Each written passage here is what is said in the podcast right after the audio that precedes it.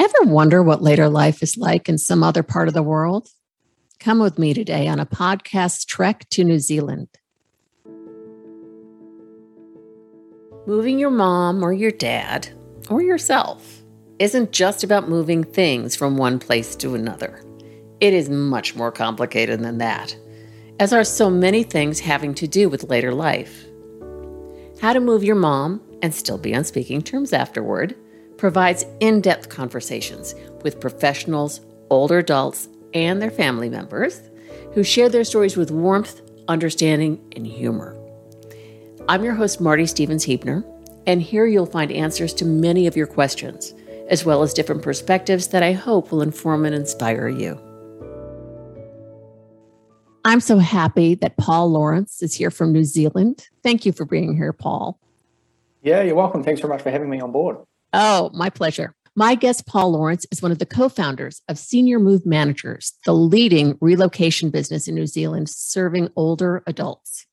Paul and his partners launched their company over five years ago and now have seven offices that cover all of New Zealand. Senior Move Managers also has plans to expand to Australia in the next few years. And Paul does have a personal side. He really does. He's engaged to Anna, and together they have a five month old son, George, as well as a dog named Taco. Tell me about your favorite memory of your grandparents. The one memory that instantly comes to mind is my grandfather got unwell quite early on. So the mm-hmm. doctor encouraged him to stop drinking alcohol. But of course, being a Kiwi bloke, he wasn't too keen to give up his gin and tonic every night. So my grandma started mixing him gin and tonic with black currant juice. Oh. And oh. she slowly started removing the gin from the drink and so ended up just giving him black currant and tonic, and he never knew. Grandma was a genius. You're so funny. So, talk to me about how you started Senior Move Managers in New Zealand. What inspired that? We've been going for coming up six years now. It came from personal experience. Brad, my co founder, and myself, he was playing professional American football in Germany he came back to New Zealand and his grandparents were going through a downsizing process and they looked for some additional help outside of a traditional relocation company that would drop all your furniture off and your boxes in the middle of your bedroom. I was selling residential real estate. I had a lot of elderly clients who were moving into retirement villages as well. And they asked me, hey, look, is there anyone that can actually help us through this process? So, moving companies can't look after that emotional element, it's just the physical side of it it's an aging population right across the globe. So Brad and I, we sat down and did a lot of research into the market in the United States and saw that there was about 12 move management companies in 2002. That was just the beginning. We have over a thousand members of the National Association of Senior and Specialty Move Managers. In New Zealand is very different to the retirement industry in the United States and anywhere around the world. The way that things are done here, and I don't say this lightly, it, it is certainly looked upon as a really successful model for the retirement industry. It's certainly leaning more towards retirement communities as opposed yeah. to rest homes or retirement villages. And the perception from myself growing up, my only real exposure to the retirement industry was my grandma after she had had a stroke.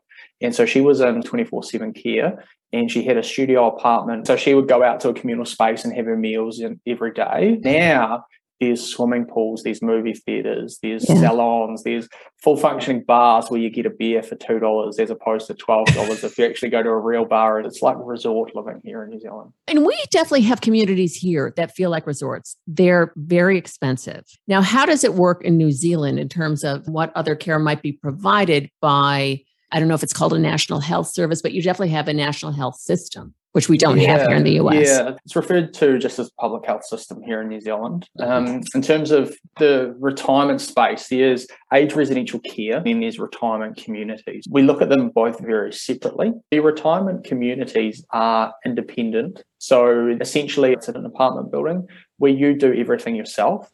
So you do your own washing, you'll vacuum, you cook your own meals, yeah. and then you've got your age residential care, which is more what my grandmother was in when she had her stroke.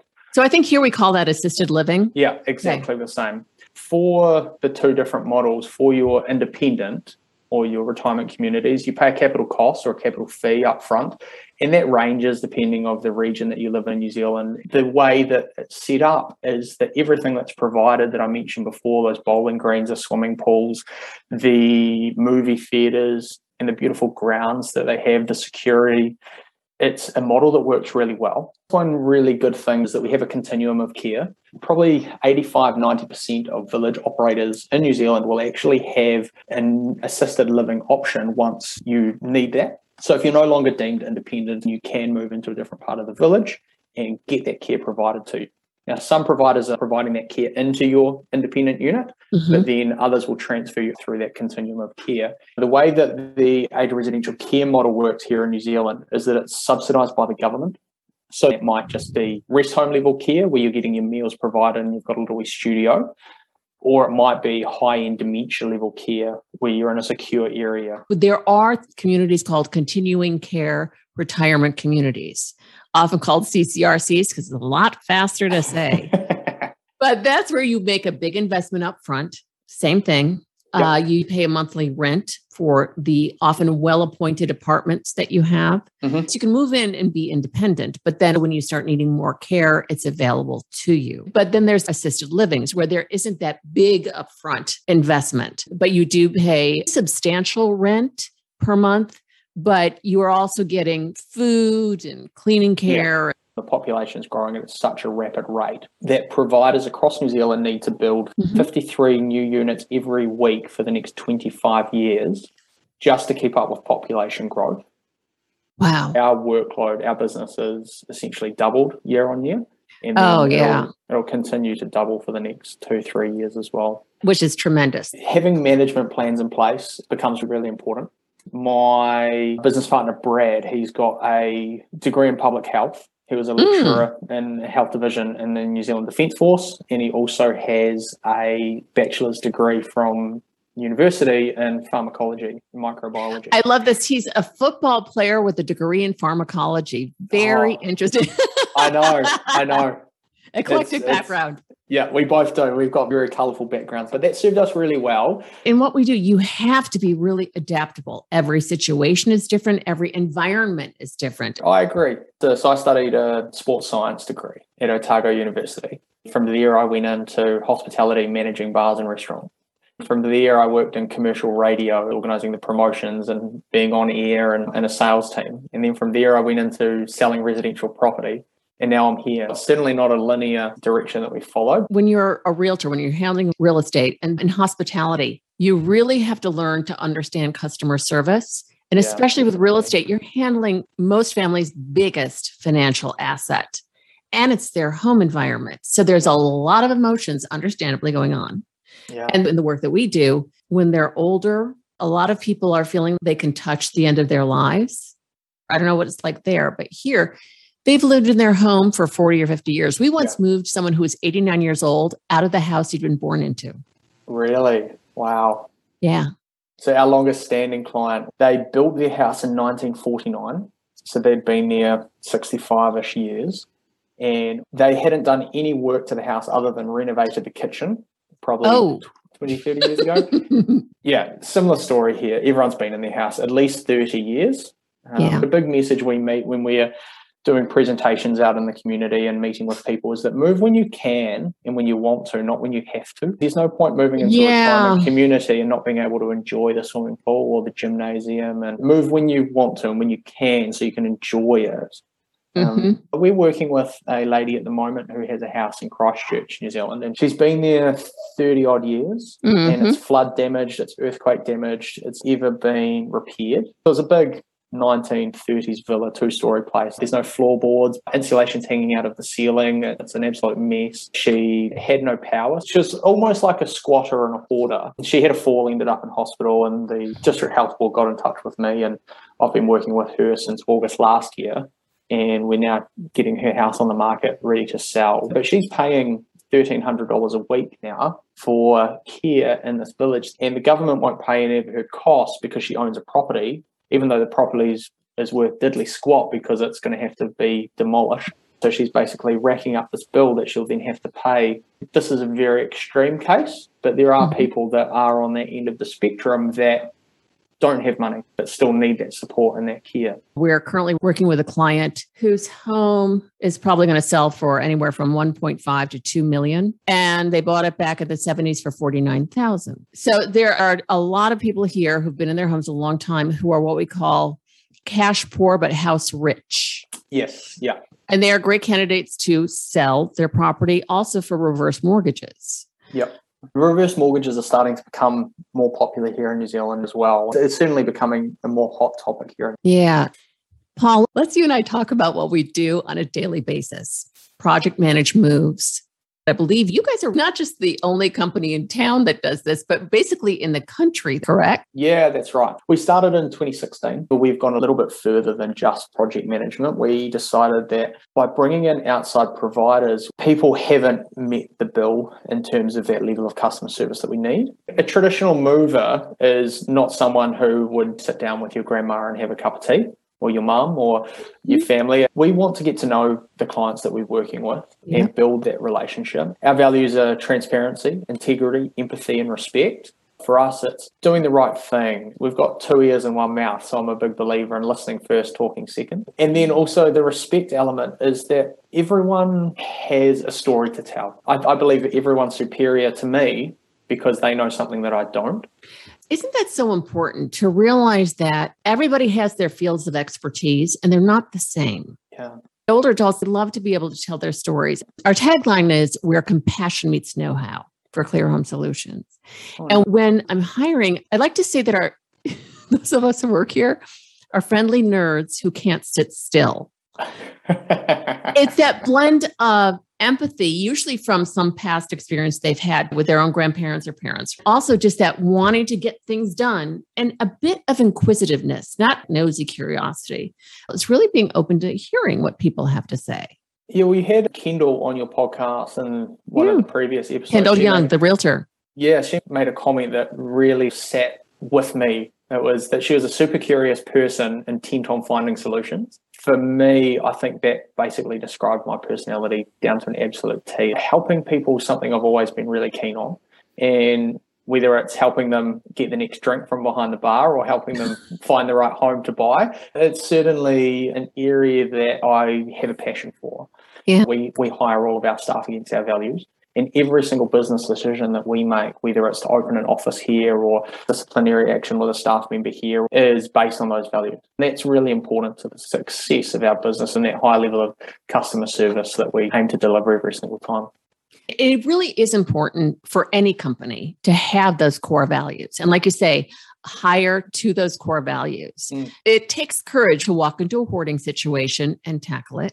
It takes courage when you're new to this industry to work with someone with dementia and handling surprises that arise. When you mention hoarder, I'm going to have to share the story of one of our most challenging customers that we worked with. So, on average, our tasks take between probably 30 and 40 people hours mm-hmm. to sort, organize, pack, move, unpack, and clean their house. Obviously, there's outliers and some that are easier. The most challenging client that we worked with was 268 hours Oh my.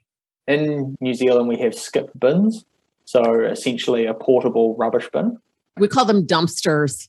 Yeah. So it would hold nine cubic meters, essentially the size of a medium sized four wheel drive truck. It would hold one of those. So we filled up 19 of those with rubbish.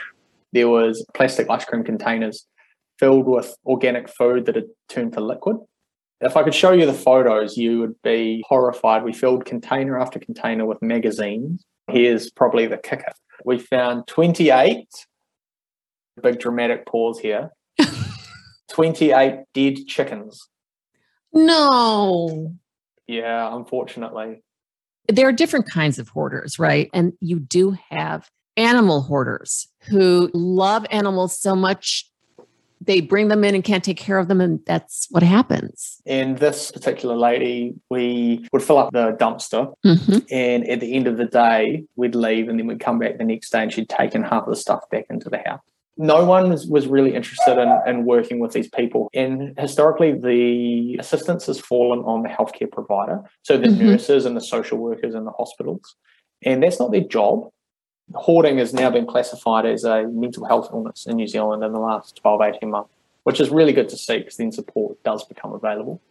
I often have to explain they're not intentionally not taking care of the animal. You'll find cat litter everywhere, and maybe there's some rashes on these pets, yeah. but you'll also find, as you were noting, the expired food for the person. They don't take care of themselves either. They don't know how to, because that's what hoarding disorder does. Let's talk about the process of what we do as senior move managers. Yeah. You're basically the whole show in New Zealand with what we do. Here in the US, there are a number of companies and different people who do this sort of thing. It's most important that people work with whomever they are most comfortable with. That's why it's so important to take time and listen to their questions and their stories. Yeah. Like you said, it's the listening, it's the understanding, it's the respect, the compassion. So to actually get an understanding and a feel for actually what's required, because everyone's situation is different. If you go in and you've got a template of what it looks like and what's going to occur and what you're going to do to manage this project, then you're not tailoring that to the individual needs.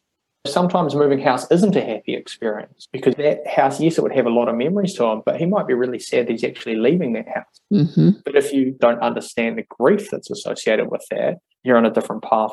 One of our team said to me last week is that we don't actually move belongings, we move memories and feelings. Mm. And it really is true. It is certainly a process that can't be overlooked. The sorting mm-hmm. is always, especially with clothes and things like that, that's always fascinating. They're often living in two story houses with a garage, maybe a shed out back, and they're moving into maybe a one bedroom. Yeah, it's a lot smaller. And there's no comprehension of what will fit and what they can take we had one lady moving into a one bedroom apartment and she took 11 occasional chairs. Most people have one or two in the house. She took 11 into a one bedroom apartment, as well as 16 chandeliers. And she had oh, about eight or nine wall mirrors as well. And this was a tiny little wee one bedroom.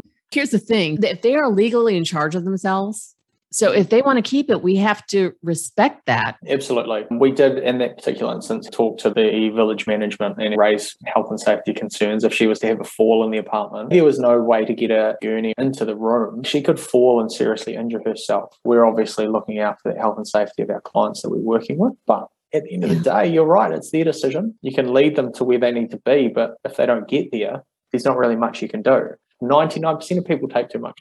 They tend to. And if they're moving locally, I'll say, let's just pick out your favorite and most useful items. Let's just start with that and get that moved mm-hmm. over there so you can be comfortable. Your house isn't going to fall off the cliff the day you move. New Zealand's a unique space. We've got two islands. So we've got the North Island and the South Island. Probably three, 4% of our clients move between islands. So it's not a huge amount but we are doing a thousand moves a year at the moment. So there's regulations in terms of what can and can't go on, and that makes it tricky your furniture and other items that you're moving. The minute it hits the water and has to be transported that way, it's so much more expensive. There's a lot more forms. There can be taxes and charges and things. If you're going internationally, you really need custom agents, good ones on both sides of the mm. move. That's why when people are moving internationally or even to Hawaii, we just say minimalize. Yeah. Buy it there. That's what we say. Even moving inter island, it can be cheaper to buy everything brand new and that's a conversation we have with with some of our clients as well. But like I said, you can lead a horse to water, can't you? Sixteen chandeliers. exactly. Oh my yeah. goodness. So you do the sorting and then make sure the packing is all done properly. Basically, the complete service is the the sort, the organize the pack, the shift, the unpack, uh, and then the setup of the home becomes really important. The little touches go such a long way. And if you don't do them, then it becomes just a minor inconvenience. But if you've got 10 minor inconveniences on a day that should be exciting for you moving into this new property, then all of a sudden you've got this sense of hmm, disappointment's not the right word, but lack of excitement is probably better. We'll always set the clock on the microwave, we'll always fill the jug with water connecting up their Wi-Fi and making sure that their cable TV is running and operational becomes really important. So nine out of ten times got no idea what's happening behind the TV with all of the plugs and cables. You and I know how carefully you have to pack all the remotes, all the cords, document where they go so they can be yeah. plugged in on the other side. Yeah. One element that seems that's common sense and an absolute no-brainer. If we're in someone's house and they're moving a china cabinet, we'll open up the doors of the china cabinet and take a photo of each individual shelf. So we'll have the teacups, the ornaments, the photos of the grandkids. And then when we move it to the new residence, we'll unpack it and set it up exactly as it was. And those comforts of home go a long way. Then when our clients walk in the door and the place is set up and there's familiarity there, it just goes such a long way to making that transition into a new home easier. Do you have preferred real estate agents that you work with? What's your process for helping the, your clients sell their home? There's a certification you can get here in the States as a realtor. If you see the letters SRES, Senior Real Estate Specialist. So they are certified. And so they'll understand the unique tax breaks here. They're more informed. Talk to people and see who you feel most comfortable with. Do your research. Agreed. For us here, probably about 50% of our clients have engaged a real estate agent already. So, what we've decided to do here in New Zealand, we thought our clients deserve true value. And senior move managers, is providing that value to our customers over and above a moving company. So what we wanted to do now is do the same thing with real estate. I have been licensed for seven years now. So what we're going to do here in New Zealand is charge a competitive commission rate to sell homes and offer completely free marketing, offer a complimentary moving package as well. No one else at this point is able to do. What's the population of New Zealand? 5 million or thereabouts, less than LA.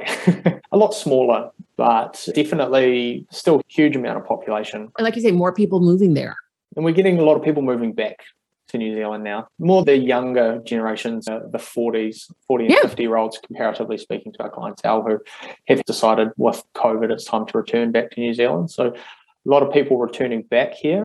From the real estate perspective, New Zealanders are accustomed to paying huge real estate fees. What we wanted to do is, again, provide some real value to our clients and to our customers, and we'll also expand outside of the senior demographic with that as well.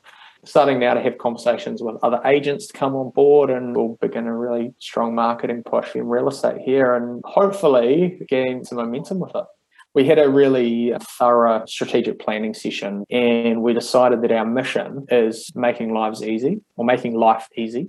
Yeah. The people that we're working with, they haven't moved house in 30, 40, 50, sometimes 60 yeah. years. The process is completely unknown. And for yeah. us to then come in, take care of their belongings and make this process easy, that's what we want to do. And one thing that we find is that when people do engage us to use our services, they have this expectation of the move because of what's happened historically. These health concerns, they've just lost a loved one, whatever it may be, that makes the move still stressful. That after the shift, when we sit down and we chat with our clients, as they say, Oh, this was actually amazing.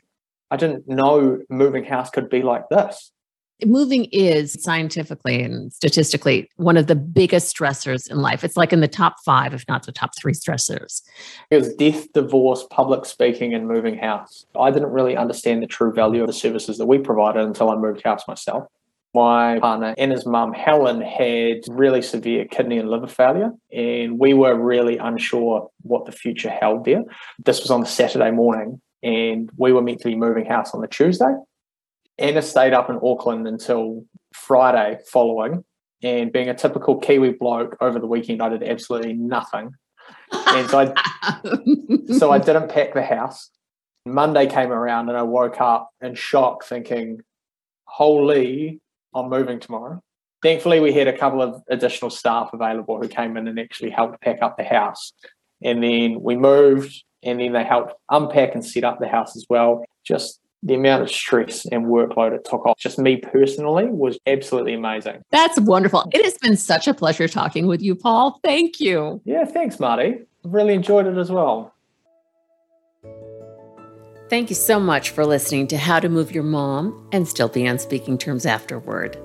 Please visit howtomoveyourmom.com for more information about this episode and for additional podcast episodes featuring other extraordinary guests and conversations. Until next time, this is your very grateful host, Marty Stevens Heebner.